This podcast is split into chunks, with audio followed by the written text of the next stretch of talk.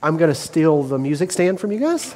And don't forget your pick with your brother's face on it. Um, and for those of us, we have a large group watching online today. So, hi, Threads. How are you guys? Uh, thank you for joining us online. Oh, you stole my chair. it's okay. That's what it's there for. I just couldn't find it. And um, we're still talking through Lent, and it's the fifth Sunday of Lent. And what that means. Um, is that we are, we're not at the end of Lent, but we're almost at the beginning of Holy Week. So uh, next week is Psalm. Uh, uh Psalm. Was that Clark? Yeah, Clark is still alive. okay. See, nursery is working great. um, next week is not Psalm Sunday, it is Palm Sunday. Uh, and so this week, uh, t- traditionally, is to remind us that we are about to approach the death of Jesus. And so, what you saw earlier, uh, not the video that was playing during communion, but the video I played at the beginning, is literally the scripture that we're going to go through today. So, you've already heard it once, and now I'm going to read it again. And it is about Jesus being anointed for his death. But what I want you to remember is during Lent, we talk about death.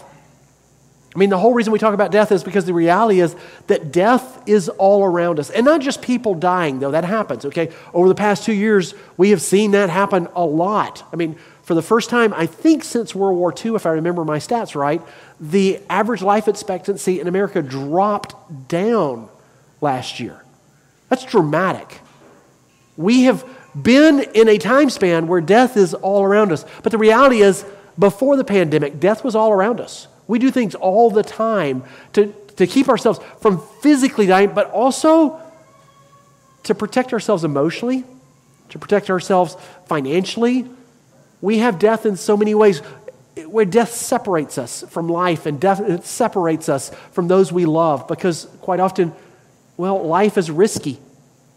Think of the, the, the best moments in your life. They probably involved risk. Those of you who uh, have been at, at a birth, you know how risky that is, that death is just around the corner, literally, as life is, is coming. We, we have it happen all the time. Think of the moments where you've done something where you're, you still think back on it, and risk was a part of that. So today we're going to talk about that. Since Charlie is not here because uh, they're, they're being safe and they're protecting us, uh, I am going to be operating uh, my, my video. And then Tegan will be here eventually also. So we got people to do PowerPoint. It's just right now they're both being safe, and that's good. We like that. Uh, but you guys are missed because it means I have to look back here instead of being able to read from my Bible, which I prefer to do. This is the word of the Lord. It's from the Gospel according to John, the 12th chapter. We'll be reading verses 1 through 8. I read typically through the NIV. Any translation is a good translation. Um, but I'm reading from the NIV. This is what it says Six days before the Passover, Jesus came to Bethany, where Lazarus, uh, Lazarus lived, whom Jesus had raised from the dead. Here, a dinner was given in Jesus' honor. Martha served, while Lazarus was among those reclining at the table with him. Then Mary took a pint of pure nard, an expensive perfume. She poured it on Jesus' feet and wiped his feet with her hair. And the house was filled with the fragrance of the perfume. But, the, but one of his disciples, Judas Iscariot, who was later to betray him, objected. Why wasn't this perfume sold and the money given to the poor? It was worth a year's wages. He did not say this because he cared about the poor, but because he was a thief. As keeper of the money bag, he used to help himself to what was put into it. Leave her alone, Jesus replied. It was intended that she should save this perfume for the day of my burial. You will always have the poor among you, but you will not always have me.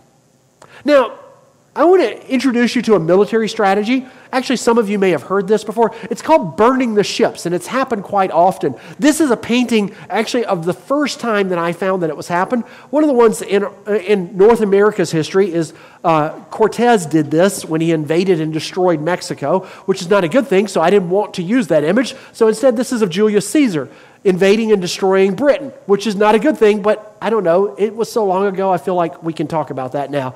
Julius Caesar went into uh, Britain and he was specifically fighting the Celts now. And if you know anything about the Celts, they were bad mama jamas, okay? They fought like you would not believe. And Caesar decided to burn his ships. And, and according to tradition, it was the first time the Celts were afraid.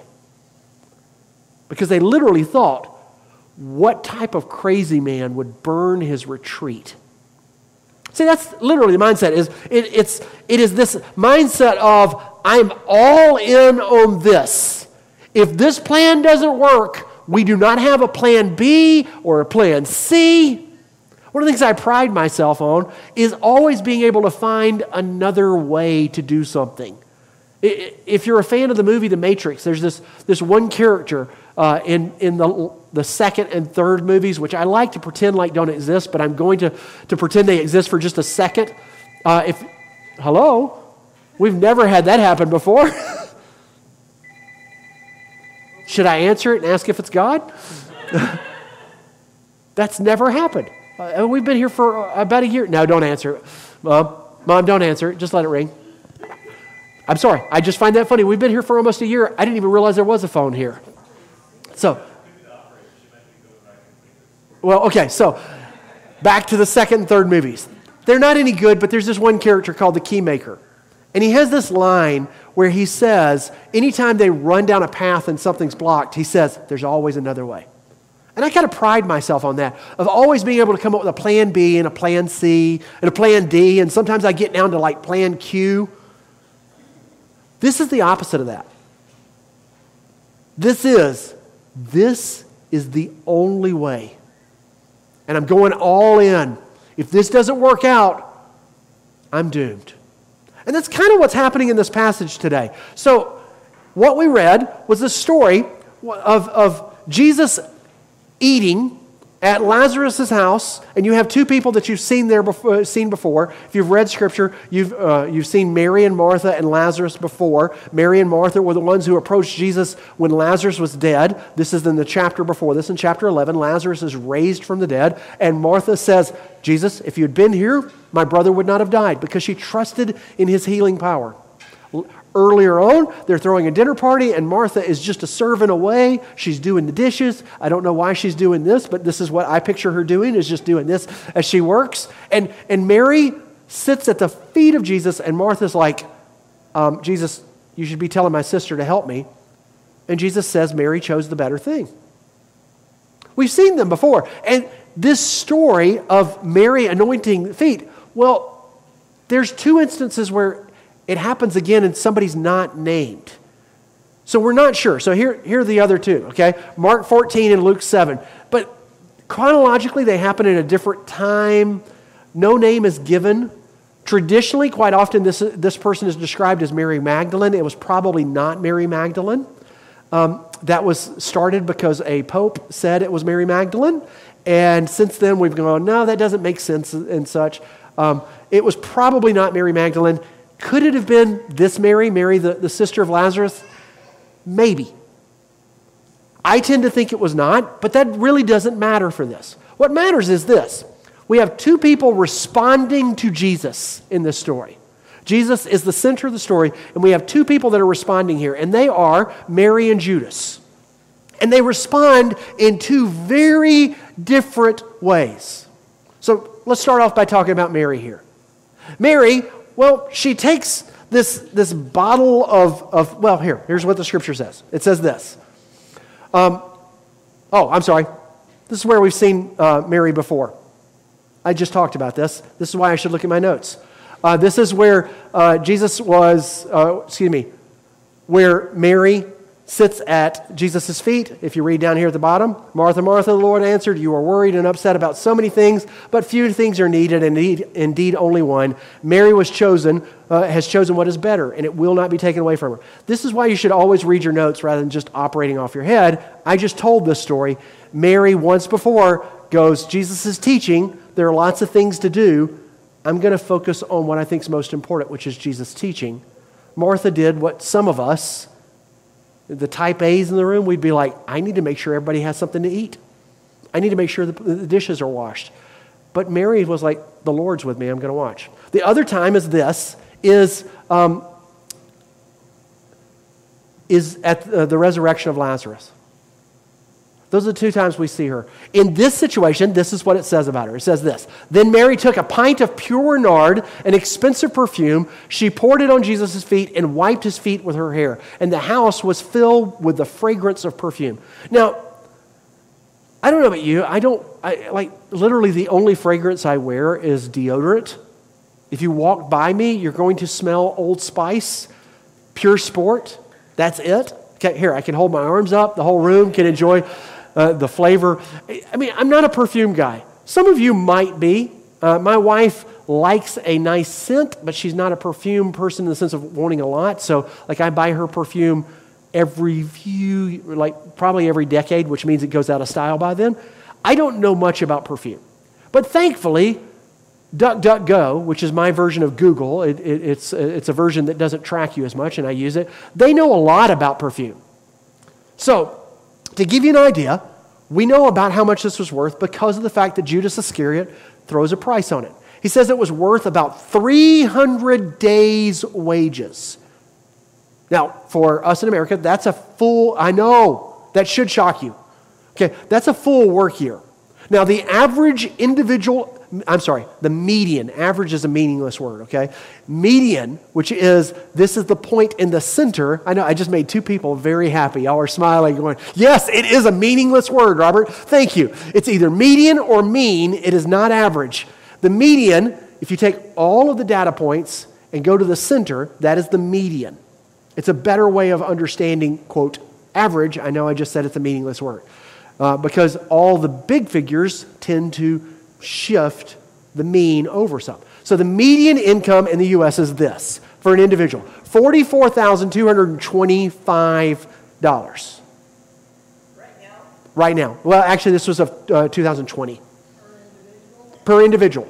Now, the, the household uh, is not what you, you might think, oh, it'll be double that. It's not. Households around 64, if I remember right, but I was going to use individual uh, because quite often, so like uh, most of my life with my wife, one of us worked uh, full time and the other one truthfully worked for insurance. That was their primary purpose was we need insurance. And so pam worked like 10 12 hours so that we had insurance. But this is the individual median income. All right i want you to think about that. This is not the most expensive perfume in the world but it was the most expensive one whose name i knew okay? This is chanel grand gardenia. $17,000 a bottle. There is a perfume that's 1.2 million that did not work for this illustration. What, what Mary was holding in her hand is basically the equivalent of this about 2.6 bottles of this. Now, I do not know what, what Mary's um, wealth status was. We have some people in Scripture that were very wealthy people. Lydia was a wealthy person. She's described as a seller of purple. I, don't know about you, I don't typically go, oh, you sell purple, therefore you must be rich. But in the ancient Near East, a seller of purple would have probably been well off. But I don't get the impression that Mary was a very wealthy person. What she was probably doing was this was her retirement package. Now, wealth for us is typically monetary, not always. You may have heard the saying that somebody is land wealthy and cash poor, or house wealthy and cash poor. But in the ancient Near East, your wealth, well, it wasn't necessarily in coin. Most of the time, it was in product that you owned. So if you were a farmer, your wealth was in your land and in your sheep and your cattle. If you remember, we talked about this with the prodigal son, that the, the father when he gave this money to the youngest son in the parable, he probably had to sell off a substantial amount of his livestock to be able to do this. He wasn't going to sell the land, he probably sold the livestock. I think, and this is me speaking, this is not scripture, because scripture doesn't tell us what her wealth was. I think this was probably Mary's security. I think this was her, I'm okay, my get out of jail free pass. Now, some of us in the room love personal finance, and, and one of the things that personal finance says is that one of your goals should be that you should have somewhere between three and six months of income saved. Why? Because emergencies happen. Do you know that most people in the U.S. Don't, cannot afford a, a, a financial emergency of $1,000? A lot of people cannot afford a financial emergency of $400. This was Mary's, if everything falls apart, I've got this, and this can solve a lot. I don't know about you. A year's worth of, uh, of, wages would solve a lot for me, okay? If I just had that, I mean, one, Pam might be like, we should take a really long vacation. Actually, Pam always wants to take a vacation, okay? that woman can plan a vacation like you would not believe. It's incredible. Um, but, guys, I think, and again, this is me speaking, Scripture does not tell us, but this does not sound like something that she would have given if she didn't have to just give this. There are other things she could have given that did not involve destruction if she was wealthy. This involved destruction. And she gave this to Jesus. She, she went all in at this point. Now, the other person that is in the story that's responding to Jesus is Judas. And Judas responds in a very different manner. He doesn't respond with, This is what I have that is my security, and I will trust in you. But instead, he, well, he says this. He says, But one of his disciples, Judas Iscariot, who was later to betray him, objected, Why wasn't this perfume sold and the money given to the poor? It was worth a year's wages. He did not say this because he cared about the poor, but because he was a thief. As the keeper of the money bag, he used to help himself to what was put in there. You see the difference here? Mary is responding with, I'm giving you this, and there's no way I can pull it back. I'm giving you this, and it's entirely for your use. And Judas is going, I can use that. I can make that work. The, the poor will get a little bit out of this, and I mean, if I get a little bit, that's okay too. There's so many things in life where we are called to trust and to trust completely, to jump into the air and just hope that there is someone there to catch us. But so many times in life, we respond with, well, that's just too dangerous. Maybe I'll give just a little. But that is not what faith in Christ is, is like. And I think that's not what the best elements in our life is like. If you have ever been in love with someone, you know that love at its best is this complete emptying of yourself to someone else where they can hurt you more than anyone else. If you have been abused by someone or have loved someone who was abused by someone, you know that, that the worst part is they are abused by the person who's supposed to care for them the most. We expect to be hurt by, by strangers. We expect to be hurt by enemies, but not by the one who's supposed to love us. You, you pull your armor off and you make yourself vulnerable. Think of the things that you've done that you're really, really proud of. Think of how bad those things could have gone the job you tried that, that you weren't sure you could do, the test you took that you were like, this is just way too difficult.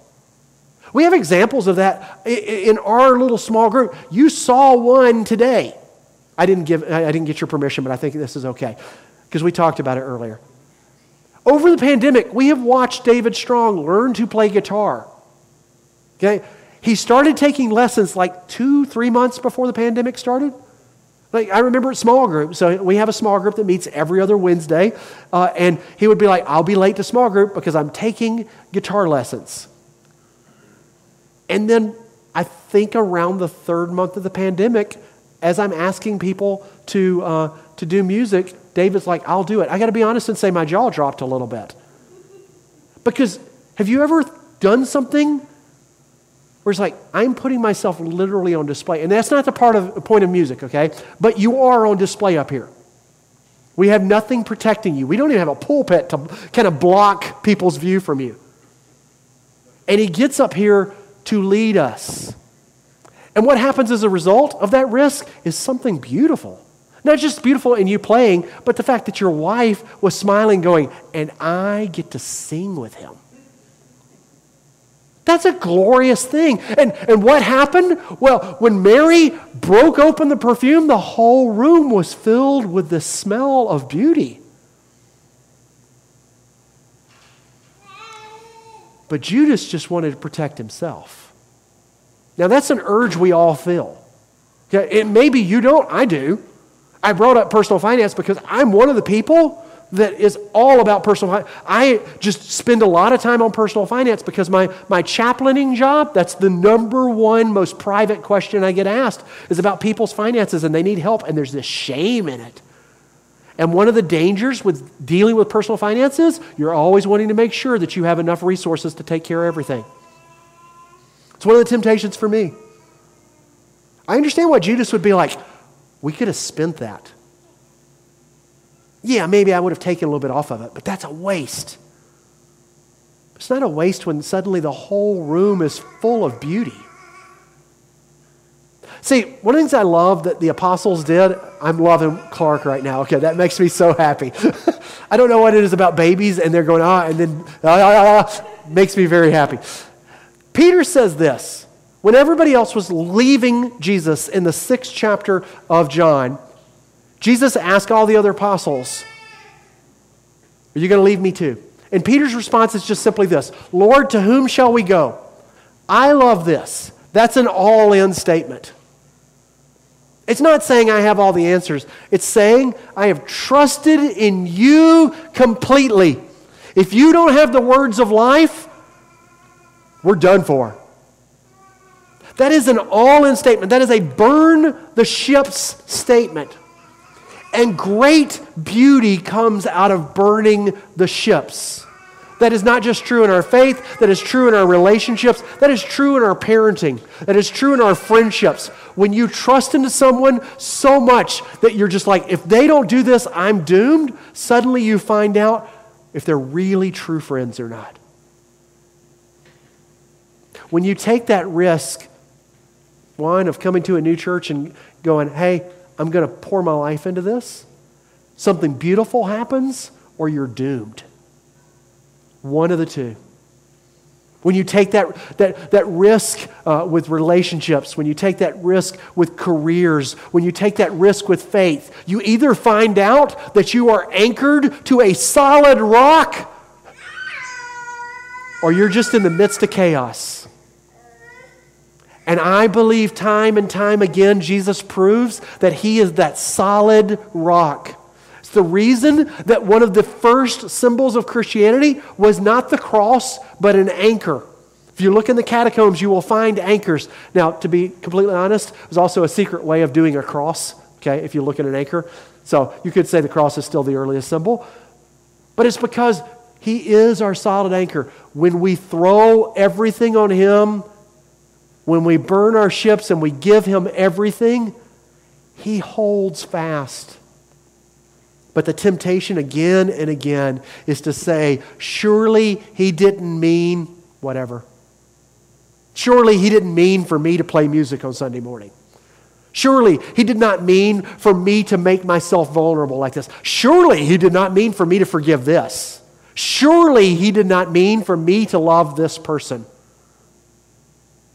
See, death ends up trying to, you end up trying to protect yourself, and all you do is keep yourself from life life again and again calls us, well, we, we push all in, and there's risk involved in that. And I'd love to say there's great reward, but the reward here is Jesus. The reward here in our relationships is love. The reward here in our families is closeness. That's not reward like the world thinks it is. It's reward like what we're really all looking for. There's a reason we look at people who have lots of friends and we say they're rich. Because we know that's what life is all about. So before I end with what I think we can do with this, does anybody have anything to add?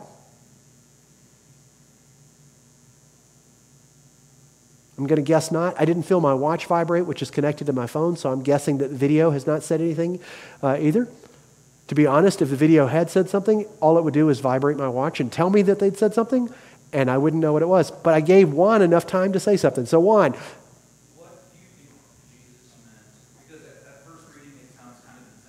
Hey! Is this. Thanks, Juan. what do I think he meant by this? Because it does sound kind of insensitive. Wow, we are like mind sync here, Juan. Uh, yeah, he says, You will always have the poor among you, but you will not always have me. And this can sound insensitive, and there have been some people who have used this as an excuse to not help the poor. Oh, Jesus said we will always have the poor. But that's obviously not what he meant because part of what Jesus did was helping the poor. And part of Judas knew Jesus well enough to go, hey, the one argument I can make is we could have sold this and put the money in there to help the poor. I think Jesus is doing twofold here. One, this was a special time. If you remember from the passage of Scripture, this is six days before uh, the Passover. Six days. He is go- going towards Jerusalem with the purpose he knows he's going to die. So I think this is a special circumstance of this is about to happen, and there are some things that need to happen uh, as a part of the glory that I'm going to receive, but also as an example to others. I think there's another thing on this too. This passage right here, the poor, uh, excuse me, uh, you will always have the poor among you. This could be also read as a statement about who the church is. A uh, writer and uh, activist named Shane Claiborne uh, he used to run a, a, um, a, intentional community called the Simple Way. Uh, is a very interesting fellow, and the way he interprets the scripture is actually saying it's a sign of the church. That one of the signs of the church is the poor will always be with us. Not in the sense of like, oh, they're out in our community, but that we will always be gathering the poor in. So I don't think it was meant to be insensitive. I think it's time sensitive uh, to this is happening six days beforehand. But I also think it should be read as I mean, one of the most revolutionary things of the Christian church in the ancient Near East was the rich and the poor being together and calling brother and sister. It's partially why the Roman Empire hated the, the early Christian church. If you want a very interesting book on that, I don't normally recommend books written by atheists. This is not a book of religion, this is a book of history. Uh, Tom Holland, not Spider Man, Tom Holland uh, is a historian from England who's just written a tremendous book. I say just written, it was last year, um, called Dominion. Uh, that is all about the influence of Christianity on Western society. And his entire point is that Roman, uh, the Roman mindset was about power, and the Christian mindset was about uh, weakness, and that the Christian mindset has won over. He says that the whole reason we care for the, the weak as a part of who we are in the West now is about, uh, because of Christianity. I would agree with him, but I find it interesting that an atheist um, uh, historian is making this argument. It's a great book called Dominion. I would encourage you to read it. So, yes, sir.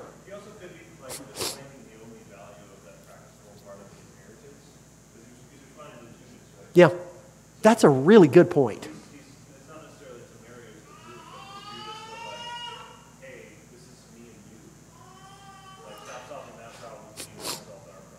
All right, I really like that, Clancy. That's a really good point. So I'm going to say it again because I don't know if they could hear you. Uh, but he may also be um, dis- dissuading the practical view. And quite often in uh, life, we do is it practical or pragmatic or not? Uh, and we do that in faith too, in the church. Do we do this? Does it draw people in or not? Um, because quite often the church, the only thing we're concerned about is growth, which I don't think is a very Christian mindset. But uh, he may be dissuading the pragmatic view in the sense of everything has to be done for this. One of the things I love is if you look at where this is in the scripture, this is the chapter after Lazarus was raised from the dead. And you could say that Mary's response to the resurrection was generosity. That generosity is not practical. Generosity is giving, not out of over uh, uh, of abundance. It's just giving. Some of the most generous people I know have the least. There are people uh, that I know I, I, don't see them as often now because this, what I'm about to reference is a tie. But there was one person I knew that I would never compliment them on their tie because if I said, That's a really nice tie, David, within five seconds the tie would be off in my hands because they were just that generous. I may say that about Maida's shoes. I don't think I could wear them though. Anybody else before I, I, I close this down? Then here's what I want you to do. Again, we're in Lent and the focus is on death. I want you to simply pray this week and ask yourself, Lord, is there anything I'm holding back from you? Now, he may tell you something that's dangerous. It's always dangerous to pray and ask him. He may say, Oh, yeah, you need to give up this. And he may not. Okay, don't hear this message and suddenly feel guilt like I have a retirement, I need to get rid of it. There were other people there that had resources that Jesus did not condemn for keeping those resources. Mary's perfume had been set aside to, to uh, ordain him for the room to be filled with fragrance as he was anointed by this. Not all of us have been called to give up everything, but sometimes we are called to give up. Sometimes we are called to break the things that we, we thought we were depending on and trust completely in Him. Let me change that. We're always called to trust completely in Him. Sometimes that trust involves us breaking the things that we thought we couldn't live without. So this week, ask Him to search through you and find out if there's anything you're keeping back from Him. Would you join me in our closing prayer? And it doesn't sound like Clark is as unhappy so I'm assuming he's still, oh, he's in the back. I can see he's still alive. You thought that was funny, didn't you? Would you join with me in our closing prayer, please? Praise God from whom all blessings flow. Praise Him, all creatures here below. Praise him above, ye heavenly host. Praise Father, Son, and Holy Ghost. Amen.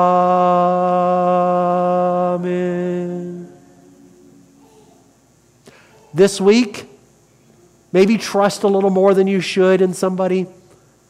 Maybe give a little more than you should to somebody. Maybe forgive the person that you're convinced you, sh- you never should because you trust that Jesus is the solid rock and that that anchor will hold. Have a great week. Let's tear down.